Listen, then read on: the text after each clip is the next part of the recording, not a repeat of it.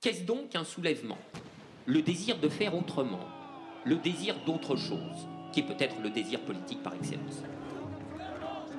Il faut apprendre à poser le problème. Comment échapper aux évidences? Penser la situation d'aujourd'hui non comme une espèce de progrès qui aurait mal tourné, mais comme hérité d'un désastre.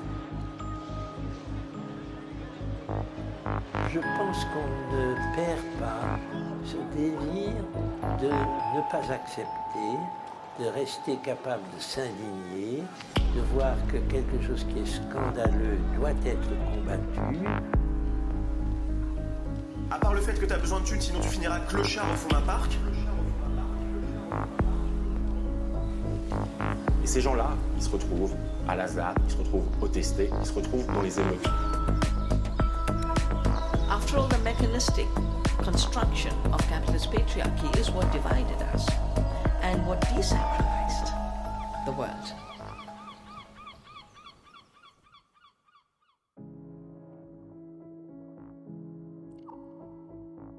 Vous êtes bien sur Avis de tempête. Épisode 7 La patte de la vache. Récit de lutte antispéciste au Brésil.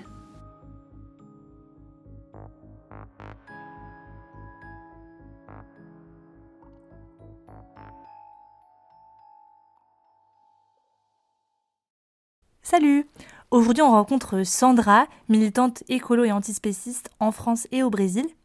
Ça fait 20 ans qu'elle a quitté le Brésil, mais elle y retourne souvent pour mener euh, plein de luttes antispécistes avec plein d'alliés différents. Euh, elle nous permet de penser les questions écolo et antispécistes ensemble, ce qu'on a souvent tendance à séparer, voire à opposer. Et là, à partir du contexte brésilien, à partir euh, d'expériences de lutte et d'alliances avec d'autres mouvements, eh bien on voit à quel point ça peut prendre sens. Elle va parler notamment des MST, donc du mouvement des euh, des paysans et paysannes qui euh, luttent pour ne plus être euh, serfs en fait, mais pour avoir leur propre terre sur lesquelles cultiver, mais aussi des MTST, le mouvement des travailleurs sans toit, qui est l'équivalent urbain des MST. Donc elle va nous parler de plein de pratiques de lutte antispécistes et écologistes qui sont très inspirantes. Voilà, bonne écoute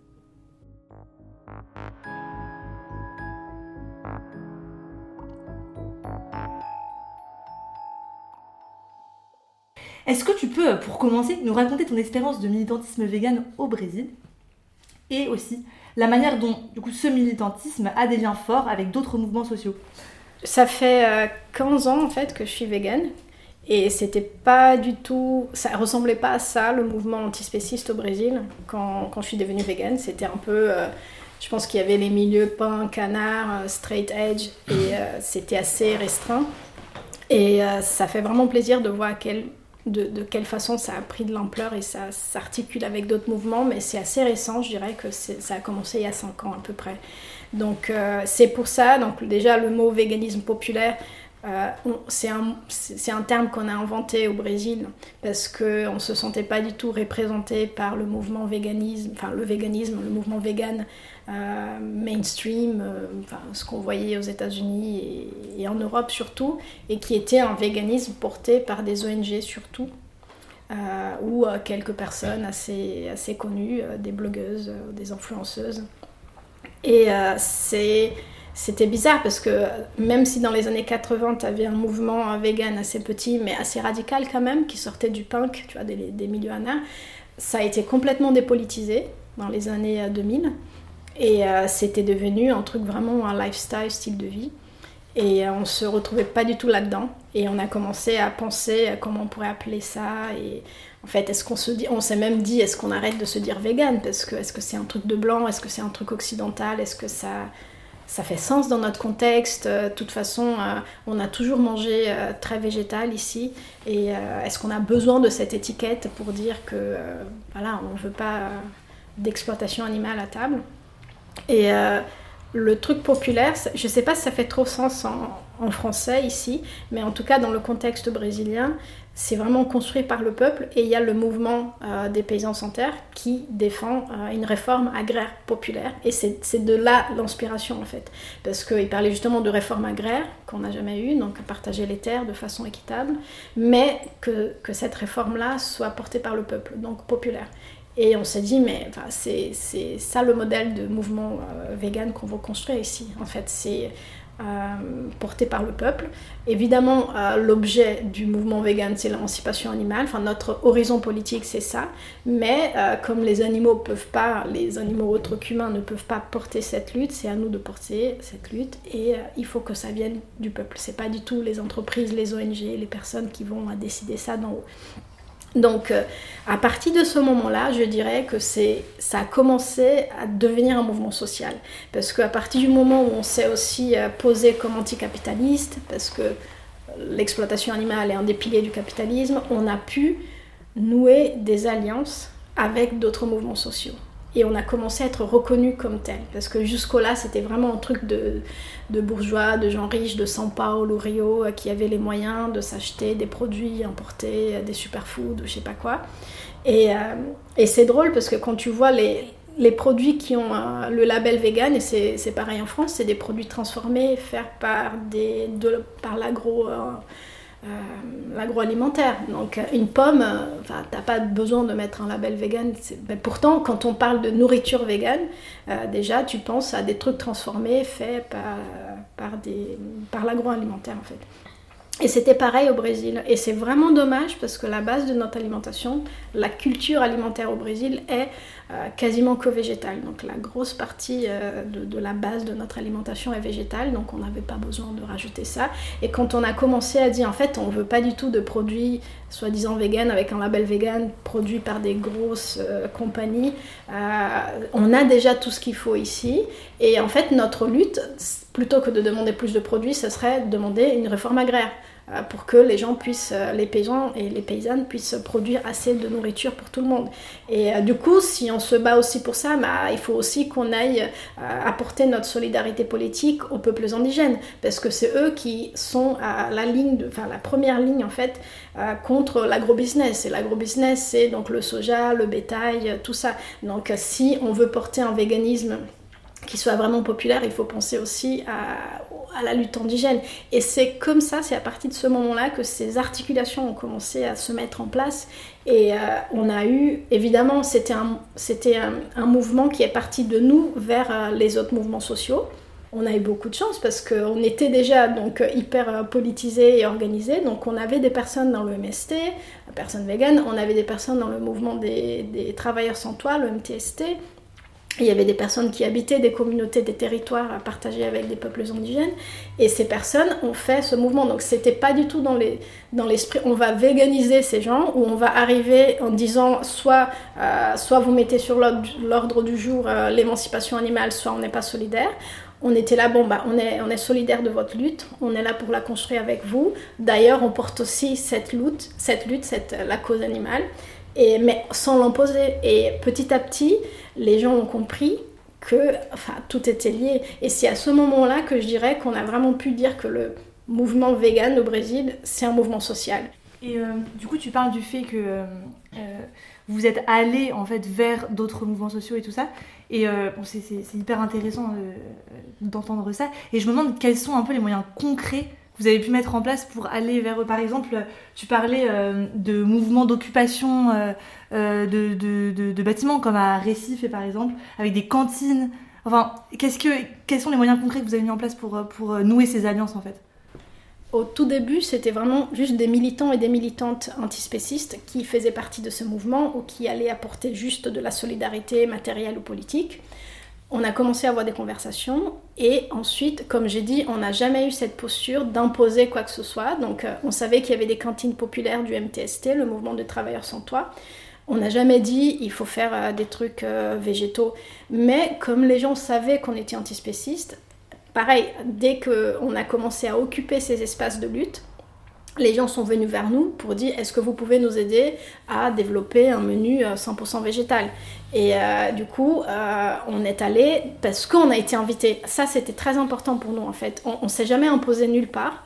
Et c'est assez dur en tant qu'antispéciste d'entendre les gens dans la gauche radicale qui portent plein de causes dire cette cause-là, elle peut attendre. Déconstruisons tout sauf l'antispécisme, ça, ça peut attendre. Je suis déjà assez déconstruite.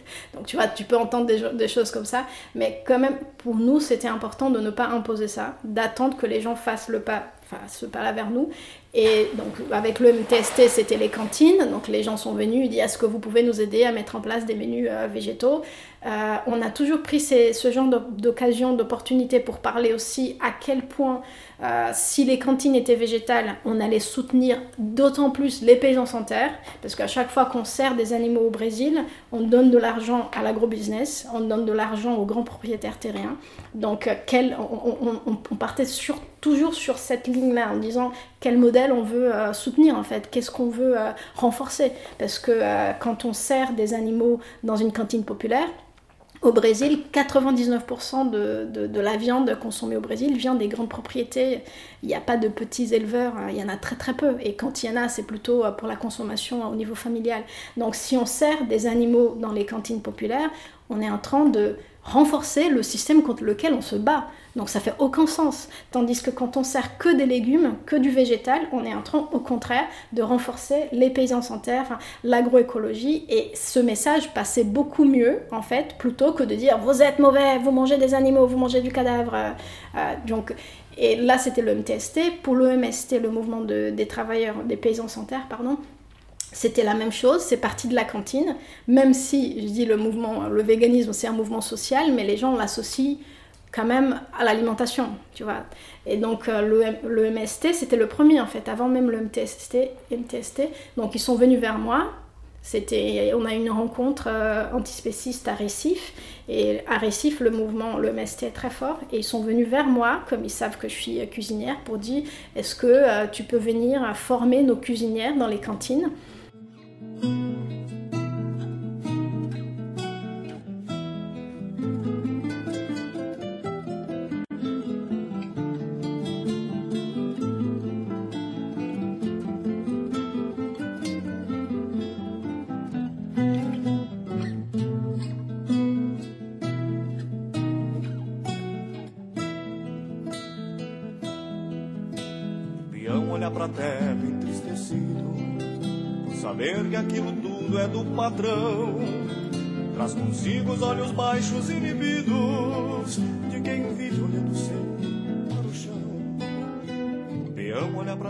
entristecido. Et du coup, tu parles beaucoup de, culture ancestrale, tout ça. Et euh, tu, nous en as déjà touché un mot euh, de, l'alliance avec les, les, peuples indigènes que vous avez pu euh, nouer. C'est euh, un grand débat donc, euh, chez les, anticipés au Brésil.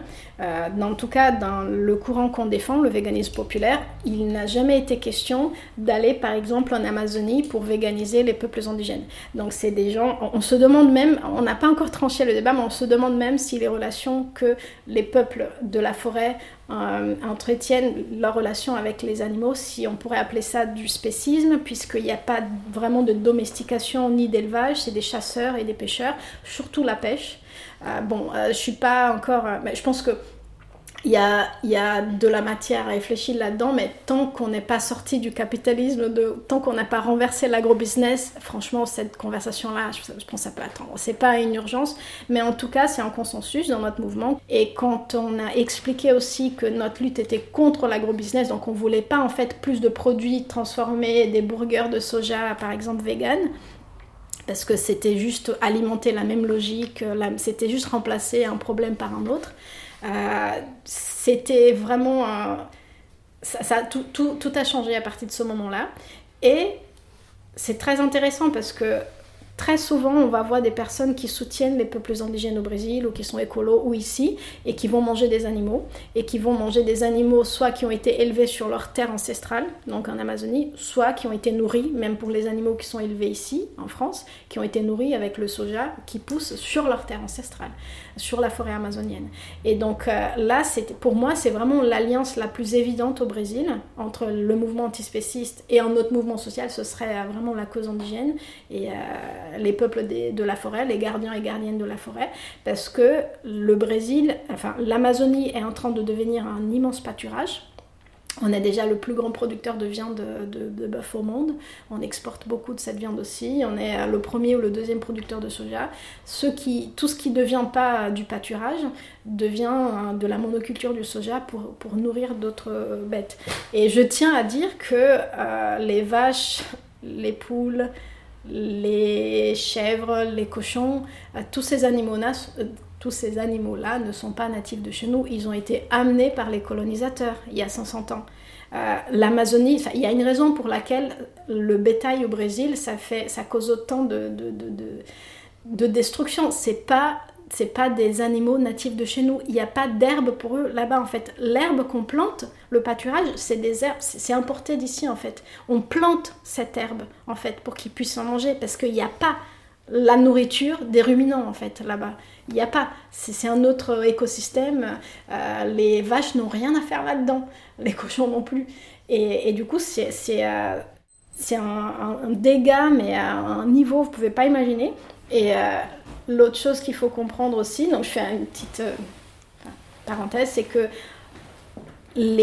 ces, animaux ont été amenés euh, sur les territoires qu'on connaît comme Brésil aujourd'hui, qu'on appelle Brésil, mais aussi pour être un outil de colonisation. Donc c'était grâce aux vaches qu'on a pu coloniser l'intérieur de terre, sinon on n'aurait pas pu, et c'est toujours le cas. Donc on continue à coloniser les terres avec ça. Et donc quand on a commencé à discuter avec quelques personnes du mouvement indigène pour dire en fait euh, nous, on veut pas plus de burgers euh, vegan de soja. Au contraire, on, est très contente avec nos haricots. Et d'ailleurs, on pense que votre lutte, c'est la nôtre. Et c'est pas parce que vous chassez ou que vous pêchez que euh, c'est pas, vous n'êtes pas des alliés. Il y, a, eu vraiment des, choses intéressantes qui se sont passées à ce moment-là. Et euh, après, c'est, je dirais que par rapport au MTST ou MST, les peuples indigènes, c'est, c'est l'alliance la moins évidente parce que là, on est vraiment comme, juste comme euh, des personnes. On est là pour apporter notre solidarité politique.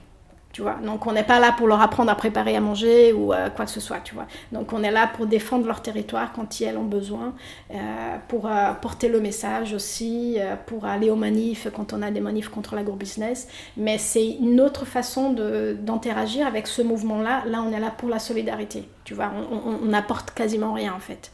Euh, notre présence, euh, notre parole, mais c'est différent par rapport aux autres mouvements. Euh, il y a une petite histoire que tu nous avais racontée et que, que, je trouve très intéressante. Enfin, je te laisse, je te laisse continuer. Alors c'était il y a quelques années. donc il y a cette leader indigène justement qui était son, peuple pêche. Donc comme la plupart des peuples en Amazonie, c'est surtout de la pêche. Et euh, elle a été invitée dans une ville au Brésil pour parler avec des gens, pour parler de sa cause aussi. Et comme c'était l'invité d'honneur, au Brésil, comme dans beaucoup de pays au monde, euh, on sert un animal quand il y a des invités d'honneur. Donc on, lui avait servi euh, de la vache, donc un steak. Et elle était trop gênée pour refuser.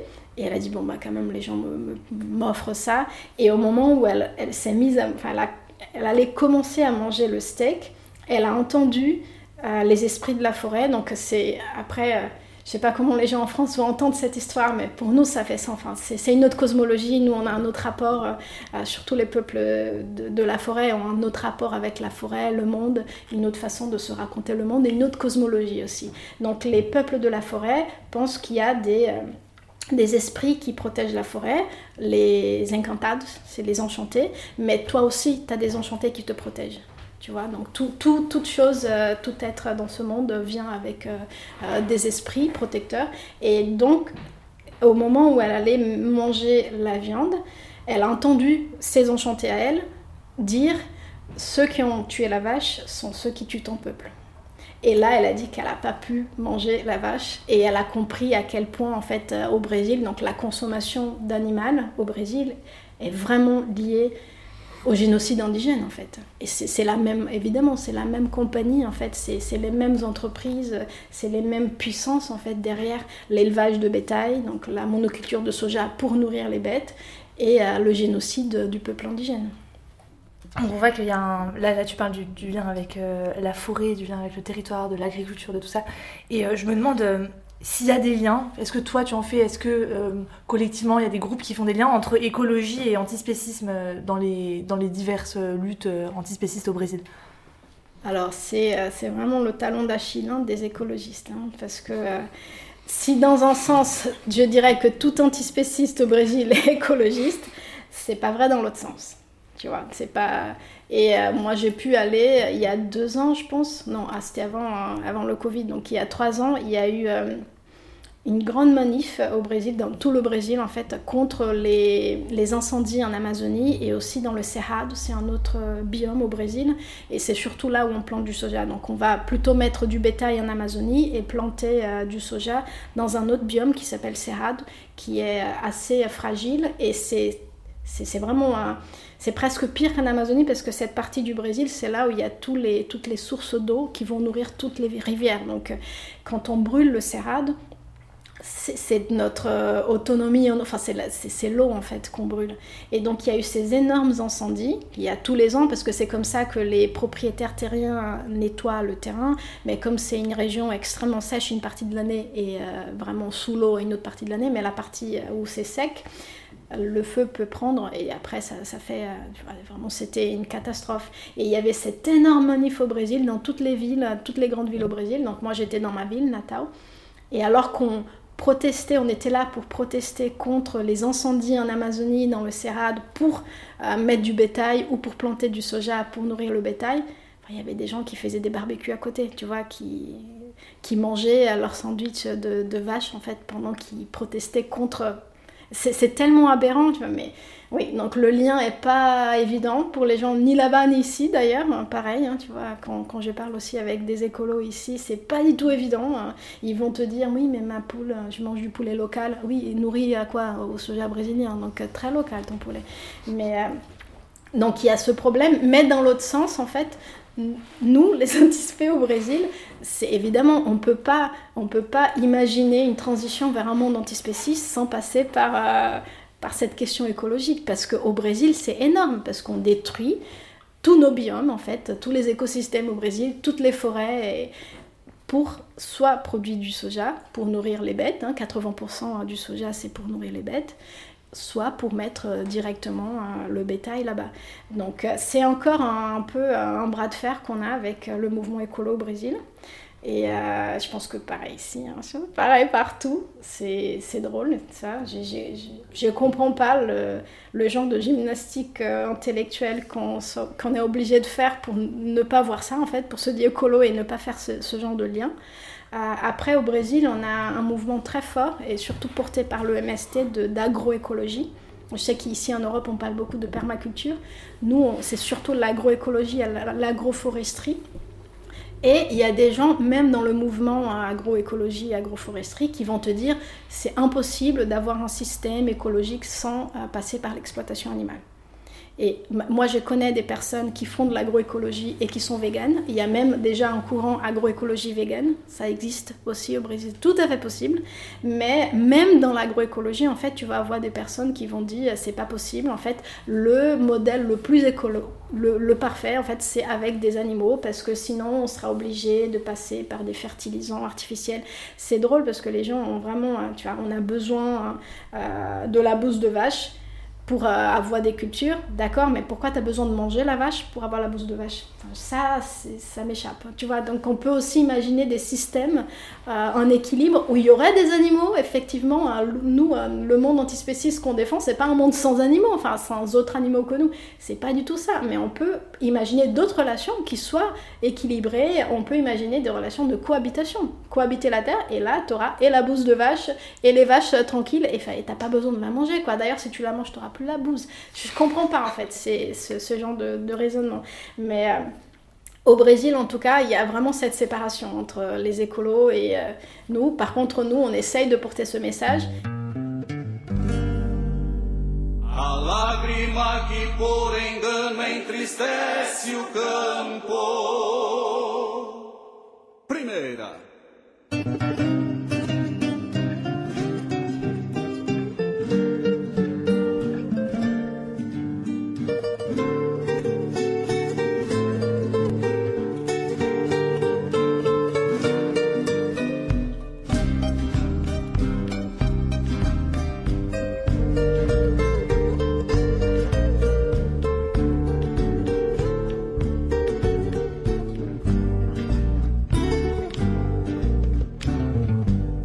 tu parles du mouvement des, des tu parles de l'agro-business.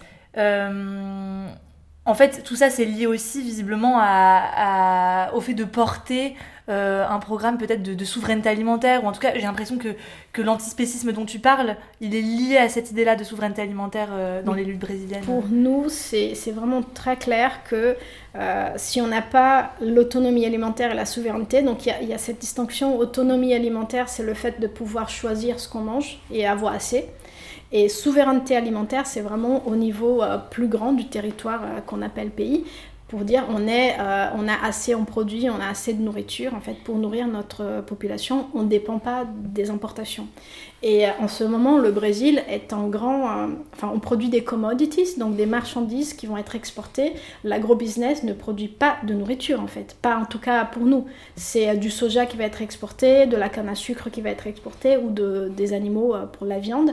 Mais au Brésil, 70% de tout ce qu'on mange est produit par des petits paysans et paysannes, en fait, par l'agriculture familiale, ce qu'on appelle. Donc, c'est vraiment des petites exploitations.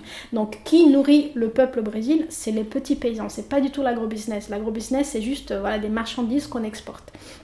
Et on peut pas imaginer, on peut pas en fait demander aux personnes au Brésil de devenir véganes ou de se passer d'exploitation animale si elles sont pas autonomes, si elles peuvent pas choisir ce qu'elles mangent et si au niveau de tout le territoire on produit pas Là, on pourrait déjà en fait, parce que regarde, avec, euh, tu vois, l'agriculture familiale couvre une partie très petite des terres, et pourtant on arrive à nourrir 70%, enfin, produire 70% de tout ce qu'on mange. Évidemment, s'il n'y avait pas l'agrobusiness et euh, l'élevage, euh, on, produirait assez. La, la base de notre alimentation, les haricots et le riz, c'est vraiment la base des le manioc aussi, farine de manioc. Tous les ans, on voit que la su- superficie, la surface cultivée avec des haricots et du manioc réduit. Là, on arrive à un point où on importe des haricots. C'est la base de notre alimentation et on est en train d'importer des haricots. Donc, il y a eu des hausses de prix cette année et l'année dernière à cause du Covid où les gens ne pouvaient plus acheter des haricots. C'est la base de notre alimentation. Alors qu'en même temps, l'agrobusiness cassait tous les records hein, d'exportation. On n'a jamais euh, exporté autant de soja ni autant de viande en fait.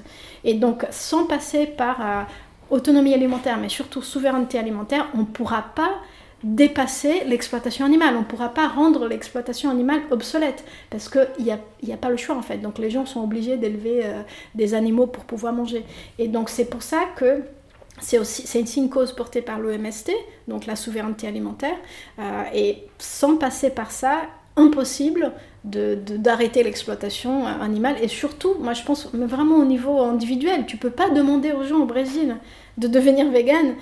Tu vois, de, tu peux pas euh, aller voir une personne, euh, je sais pas, dans une favelle au Brésil et dire go vegan, parce que il n'y a pas à manger en fait. Euh, La seule chose qui arrive là-bas, c'est des produits transformés, incarnés et transformés. Et donc, euh, on ne peut pas imaginer finir avec l'exploitation animale sans avant avoir et de la souveraineté alimentaire et la possibilité que toute personne puisse choisir ce qu'il ou elle doit manger. Les gens ne sont pas spécistes parce qu'ils sont méchants. Tu vois, les gens se réveillent pas le matin en disant aujourd'hui euh, je vais bien torturer des animaux. Enfin, peut-être qu'il y en a qui sont comme ça, mais la plupart des personnes, et moi je parle surtout du peuple, des classes populaires, mon chat, tu sais, vous voyez la mortadelle, là, le truc dégoûtant euh, qui est fait avec. euh, J'étais la dernière fois où j'étais au Brésil cette année, j'ai vu que un kilo, enfin il y avait au, au supermarché, t'achètes même pas par kilo en fait, t'as des, des sortes de, on s'appelle les trucs là, baguettes, des petits trucs comme ça avec quelques tranches de mortadelle. Et ça coûtait, tu vois, un truc comme ça avec, je sais pas, 10 tranches de mortadelle, ça coûtait un réal, notre, notre euh, monnaie qui fait, donc divisé par 7, aidez-moi, 10. 15 je centimes. Très mauvaise en calcul. On va dire 15 centimes d'euros, hein, comme ça. 15 centimes d'euros. Tu peux acheter aucun légume avec ça en fait. Mm. Tu vois, à côté, un kilo de haricots, évidemment, tu fais cuire un kilo de haricots, tu nourris beaucoup plus de personnes. Mais ça coûtait, je sais pas, 10 Et donc, comment tu peux demander aux classes populaires de go vegan, de d'acheter, de manger végétal, si quand tu vas au supermarché, quand tu vas à l'épicerie du coin, tu as cette mortadelle qui est faite avec mais, ce qu'il y a de pire dans, l'industrie, euh, vraiment euh, des abattoirs, tu vois, c'est vraiment les restes, les abats, enfin les trucs horribles, horribles pour la santé aussi, mais ça coûte trois fois rien, ça coûte vraiment rien. Et donc, euh, sans passer par euh, une grosse, enfin, changer complètement le système de production et arriver donc à cette, euh, cette étape de souveraineté alimentaire, on ne peut pas en fait imaginer une transition antispéciste.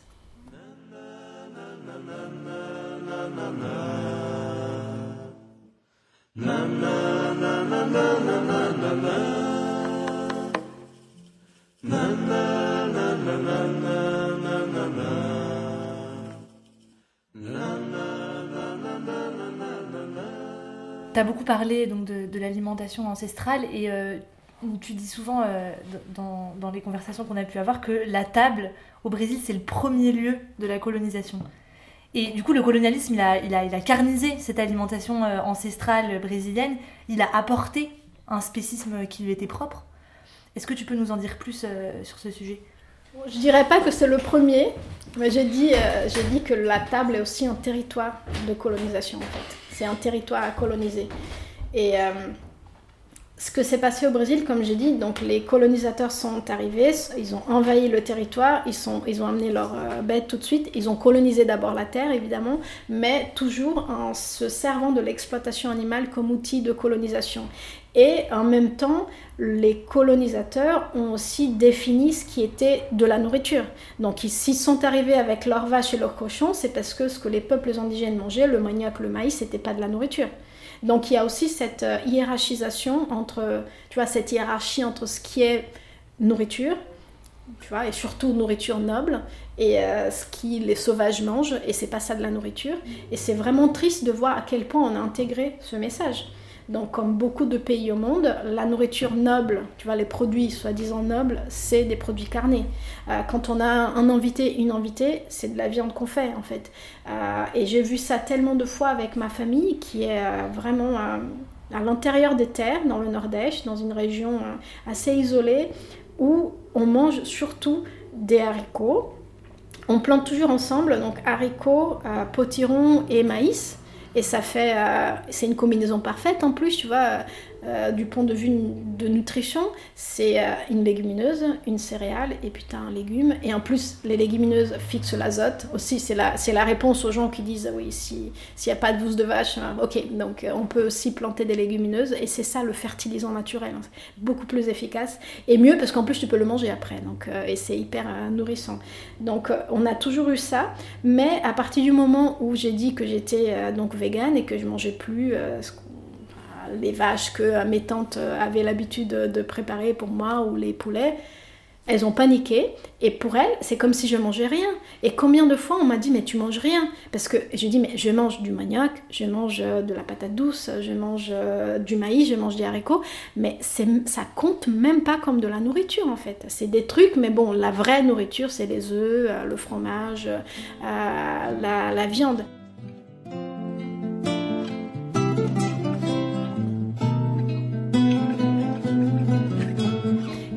Qu'est-ce que, qu'est-ce que se passe en fait quand tu assimiles le message du colon et quand surtout tu t'intègres que la nourriture c'est la nourriture du colon et tu manges ce que le colon décide qui est de la nourriture. Tu commences à penser comme le colon en fait.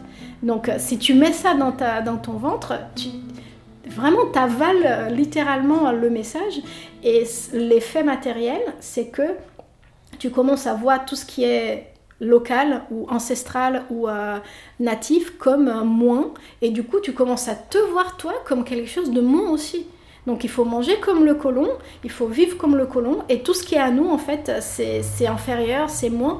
Et, je vois ça tout le temps. Donc encore une fois pour tourner à mes tantes je me souviens de ce jour où euh, c'était au tout début de mon véganisme. Je suis allée chez ma tante qui m'a dit mais qu'est-ce que je te fais à manger? Je dis mais tata, mais pareil, enfin les haricots euh, qu'on plante à côté, le manioc, la patate douce et tout. Donc elle avait fait mais vraiment un super déjeuner pour nous avec des haricots, euh, du manioc frit, euh, de la patate douce cuite, tu vois, du, du, riz, des salades, il y avait des fruits aussi, et un poulet. Et donc tout, et poulet, tu vois. Et donc j'avais rempli mon, mon, assiette comme ça, une montagne de nourriture. Et euh, elle, elle avait l'assiette pareille que la mienne, plus une cuisse de poulet par-dessus. Et elle a regardé mon assiette, mais pleine comme ça, et elle a soupiré, et elle a dit Ma pauvre nièce, t'as rien trouvé à manger, hein tu vois, elle voyait même pas que mon assiette était pleine. Donc qu'est-ce que ça veut dire sur euh, vraiment au niveau de, de, de, de, la façon dont on se voit en fait? Enfin, nous, on compte pas, notre nourriture compte pas, nous, on compte pas. Et si on mange pas comme le colon, euh, tu vois, c'est, on n'est pas nourri, on va pas grandir. Et donc, pour moi, c'est pour ça que c'est extrêmement important de décoloniser la table, de décoloniser l'estomac. Donc, c'est l'endroit le plus intime où on est colonisé, c'est l'estomac. Et si on n'arrive pas à sortir le colon de l'estomac, ça va être très difficile de le sortir de nos têtes, de nos territoires. Parce que quand tu manges comme eux, tu penses comme eux, en fait. Et, euh, et, pour moi, le véganisme, surtout le véganisme. Donc on ne sait pas demander plus de produits transformés avec le label vegan, mais qu'on sait manger notre nourriture ancestrale, ce qui pousse dans la terre, euh, c'est un outil de décolonisation. Tu nous parles des MST, tu nous parles euh, donc des quilombos, euh, de toutes ces initiatives, de tous ces projets libertaires en germe ou qui sont déjà bien, bien implantés. Est-ce que tu pourrais nous dire un peu à quoi ça ressemblerait, selon toi, une société brésilienne antispéciste je pense que je commencerai par euh, laisser tomber le, mot Brésil. C'est le nom qui a été donné à ce territoire par les colonisateurs. Donc il y avait d'autres noms sur place. Mais euh, pour tout le territoire, je pense que le Brésil est tellement grand que c'est difficile d'imaginer quelque chose d'homogène. Donc euh, je ne sais pas, par exemple, en Amazonie, dans la forêt, à quoi ça ressemblerait ça serait sûrement pas pareil que à São Paulo, une ville avec 20 millions d'habitants. Ça sera sûrement pas pareil à l'intérieur de terre du Nord-Est, d'où vient ma famille, où c'est extrêmement aride et que des fois il pleut pas pendant des, des, années en fait. Donc c'est difficile d'imaginer quelque chose homogène, mais en tout cas, quand on parle du Brésil, on ne peut pas imaginer cette société antispéciste ou même une société juste tout court sans passer par la réforme agraire populaire. Vous vous vous rendez pas compte, mais déjà le Brésil fait 16 fois et demi la France. Il y a 50% des terres qui appartiennent à moins d'un pour cent des propriétaires terriens. Donc c'est énorme. Et tu as tout le reste de la population avec l'autre moitié. Donc déjà, si, on change pas ça, on peut pas avancer, mais pas que sur le niveau antispéciste. Hein. Je pense que tous les niveaux, en fait. Il n'y aura pas de justice au Brésil euh, sans passer par une réforme agraire populaire. Euh, ensuite, la, la, chute de l'agrobusiness, qui est quand même le lobby le plus puissant. Euh, au gouvernement. Donc, euh, je t'avais parlé avant, donc on, a, on nomme les trois lobbies les plus puissants qui sont toujours ensemble. Le lobby BBB, donc c'est euh, bétail, balle et Bible, donc c'est les éleveurs, l'industrie, enfin l'armée en fait. Et ensuite, Bible, c'est les évangéliques qui montent en puissance au Brésil. Souvent, ça va ensemble, donc euh, tu as aussi, enfin, as les trois choses qui se mélangent, mais quand même, le lobby le plus puissant au Brésil, c'est l'agrobusiness. Et c'est surtout l'élevage, tu vois, l'élevage euh, bovin. Et donc, on ne peut pas non plus imaginer une société égalitaire, tout simplement, sans faire tomber ça, tu vois. Donc, euh, je dirais ça, réforme agraire populaire, ensuite, on fait tomber l'agrobusiness, agroécologie partout.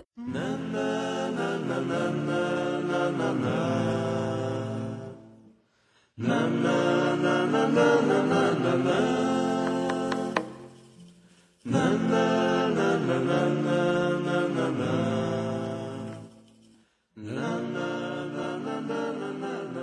vais prendre l'exemple de mon papa. Donc, quand j'avais 11 ans, donc il a joué le mouvement.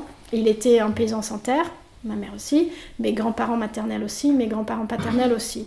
Ils étaient dans un système où ils cultivaient la terre du grand propriétaire plusieurs familles et ils avaient une partie des récoltes comme paiement. Et euh, donc, euh, du coup, moi j'avais 11 ans, euh, je suis la cinquième d'une famille de 7 enfants. Et Et mon père avait toujours pas de terre, donc il travaillait les terres des autres. Et là, un groupe de camarades ont dit écoute, on va s'organiser, il y a quelqu'un du MST qui est venu, il y a des terres improductives ici, il faut que ça change. Mon père avait jamais imaginé la possibilité en fait d'avoir des terres comme ça où tu vois il connaissait rien donc il a joint le mouvement tu identifies les terres qui, euh, qui appartiennent à une personne, les énormes étendues de terre qu'on appelle latifundio, aussi c'est un autre mot qu'on ne traduit pas, c'est des extensions de terre mais vraiment à perte de vue. Et ensuite, tu occupes ces terres. Donc toutes ces familles-là, donc ils étaient 200 euh, je pense, ils ont occupé ces terres et ils campent et des fois, ces campements, donc avant d'avoir l'assentament, on a le campement du MST. Ça peut durer des années. Donc pour le cas de mon père, c'était 5-6 ans. Il y a des familles qui ont campé pendant 15 ans avant d'avoir vraiment le droit d'être là. Et évidemment, c'est 5 ans, 6 ans dans le cas de mon père, c'est pas juste on vient, on arrive et on attend. C'est la police vient régulièrement, euh, le propriétaire de la terre en fait paye des personnes pour venir tirer sur les paysans et les paysannes. Il y a beaucoup de morts. Y a énormément de martyrs en fait politiques au Brésil, énormément de personnes du MST qui ont été tuées. Euh, il y a des massacres où, euh, par exemple, Eldorado dos Carajás, qui était au Pará, c'est un état du nord, euh, au début des années 90, il y a eu vraiment un massacre dans un campement de santerres où le propriétaire a payé des personnes pour tirer sur les santerres. Il y a eu 21 morts, 23 morts, je pense 21, 23, et une soixantaine de blessés. Et les personnes qui étaient mortes, c'était avec des balles sur la nuque ou le front, donc c'était des exécutions vraiment, c'était pas un hasard. Et c'est extrêmement violent, donc cette, période de campement euh, est vraiment dangereuse pour les familles, mais les familles euh, qui arrivent à rester sur la terre, c'est pour mettre de la pression au gouvernement, c'est pour créer un fait en fait euh, sur le terrain pour dire regardez, il y a ces terres qui produisent rien. Si on veut appliquer la constitution, en fait, c'est la loi, on demande juste à ce que la loi soit appliquée. Euh, ces terres doivent être partagées euh, pour la réforme agraire quand on arrive à voir ça, donc ok, le gouvernement, donc l'INCRE, cette, cette, agence du gouvernement pour la colonisation et réforme agraire, dit ok, d'accord, donc on achète les terres, on va installer ces familles.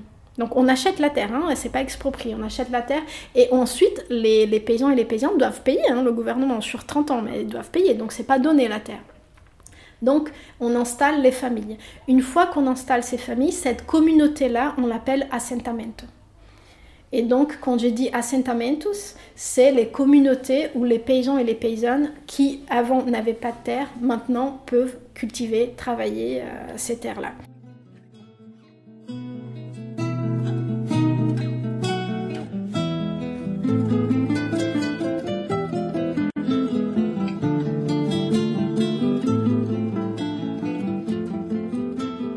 Cet ah assentamento dans le sud de Bahia, qui s'appelle Terra Vista, j'ai appris qu'on pouvait planter de l'eau. Donc cette énorme terre était utilisée pour l'élevage de bétail et elle était complètement stérile. Il y avait une rivière qui avait séché à cause de, ça, enfin, de la déforestation, tout ça. Et quand les sans-terres sont arrivés, ils ont replanté la forêt. Et il y a ce qu'on appelle la mata ciliale, c'est la forêt qui loge la rivière enfin les arbres, la, végétation en fait qui, loge la rivière. Et une fois qu'on a planté ça, petit à petit, et eh ben, l'eau revient. Et aujourd'hui, 20 ans plus tard, la rivière est là. Et donc ils nous ont dit avec l'agroécologie, on peut planter de l'eau. Et c'est génial. Et donc euh, la société brésilienne antispéciste sera forcément agroécologique.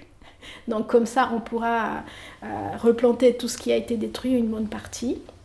Et, euh, je pense qu'il y aura vraiment une révalorisation de, notre culture euh, alimentaire.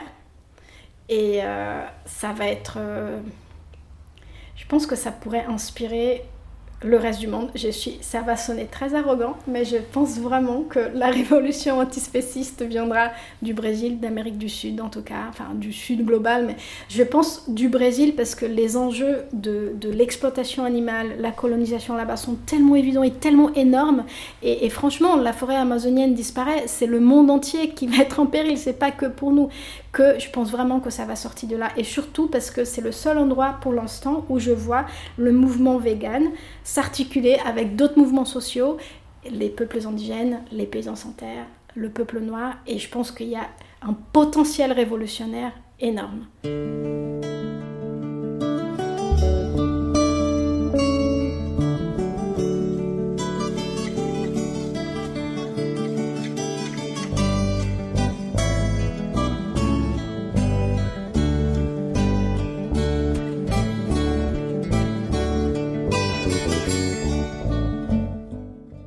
Une petite chanson du MST que j'aime beaucoup, que j'ai appris justement avec ce paysan euh, du sud de Bahia qui m'a dit qu'il avait planté euh, de l'eau et que le plus grand ennemi c'était, euh, enfin des, des sans-terre au Brésil, c'était la, la vache.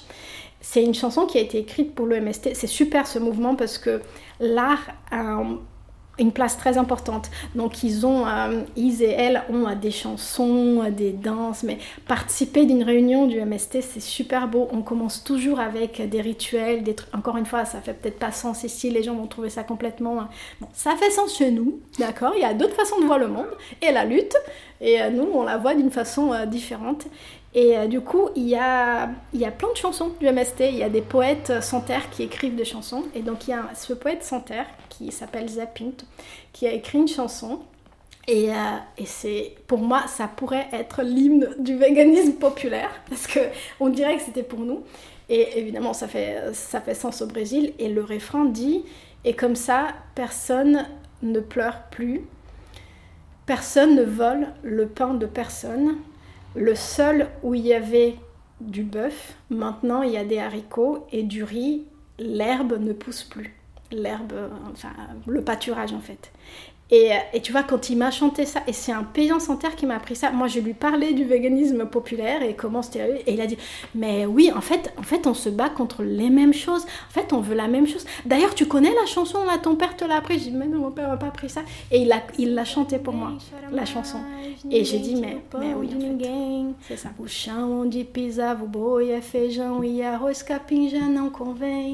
E assim já ninguém chora mais, ninguém tira o pão de ninguém. O chão onde pisava o boi é feijão e arroz capim já não convém. E assim já ninguém chora mais, ninguém tira o pão de ninguém. O chão onde pisava o boi é feijão e arroz capim já não convém. E assim já ninguém chora mais, ninguém tira o pão de ninguém. O chão onde pisava o boi é feijão e arroz capim já não convém. Ninguém tira o pão de ninguém. O chão onde pisava o boi é feijão e arroz capim já não convém. E assim já ninguém chora mais. Ninguém tira o pão de ninguém. O chão onde pisava o boi é feijão e arroz capim já não convém.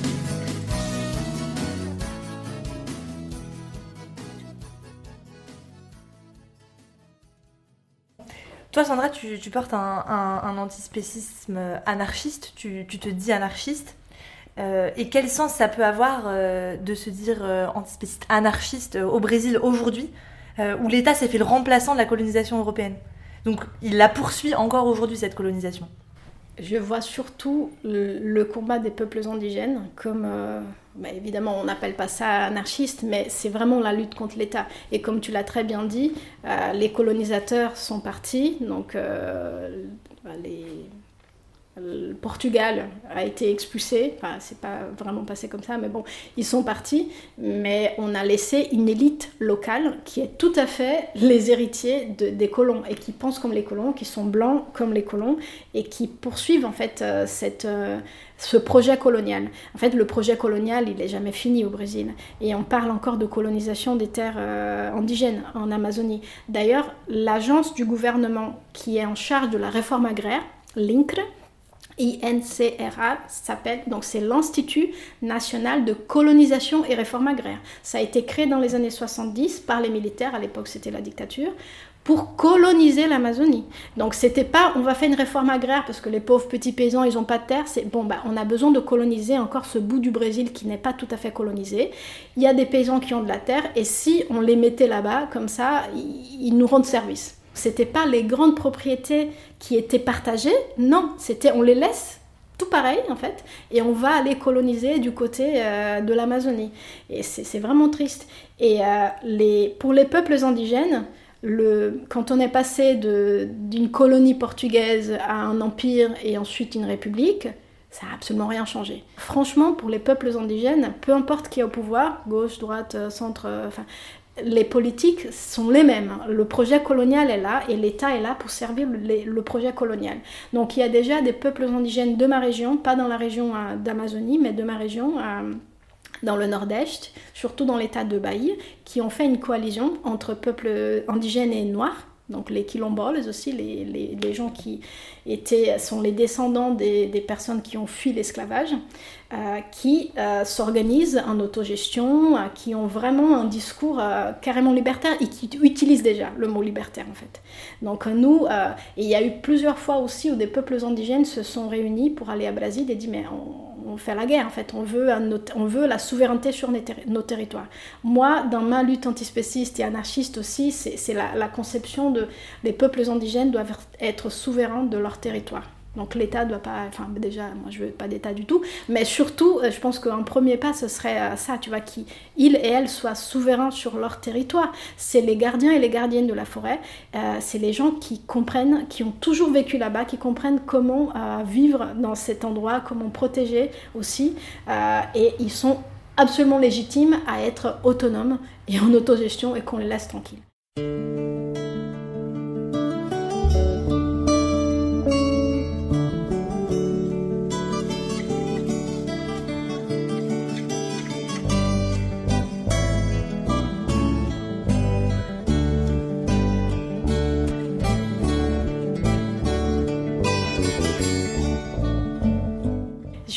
Contente parce que été invitée fin janvier. Il y a donc la coalition des peuples indigènes et quilomboles qui vont se réunir pour euh, une semaine pour parler d'agroécologie et de lutte d'autonomie des peuples indigènes et quilomboles.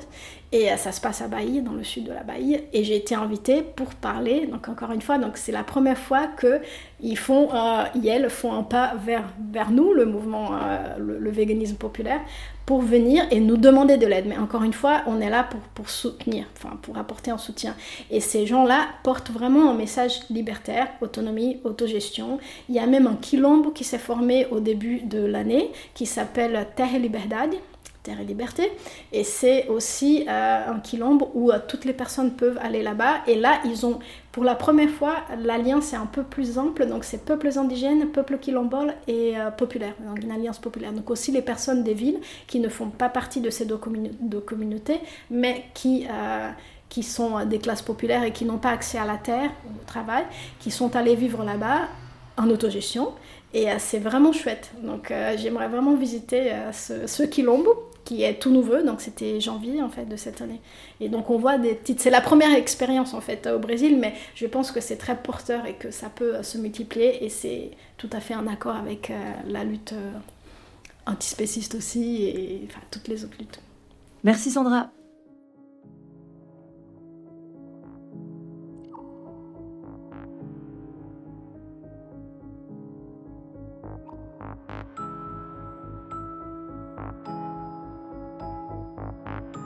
Abat l'État, les abattoirs et la propriété. Vive l'anarchie et l'antispécisme. À bientôt.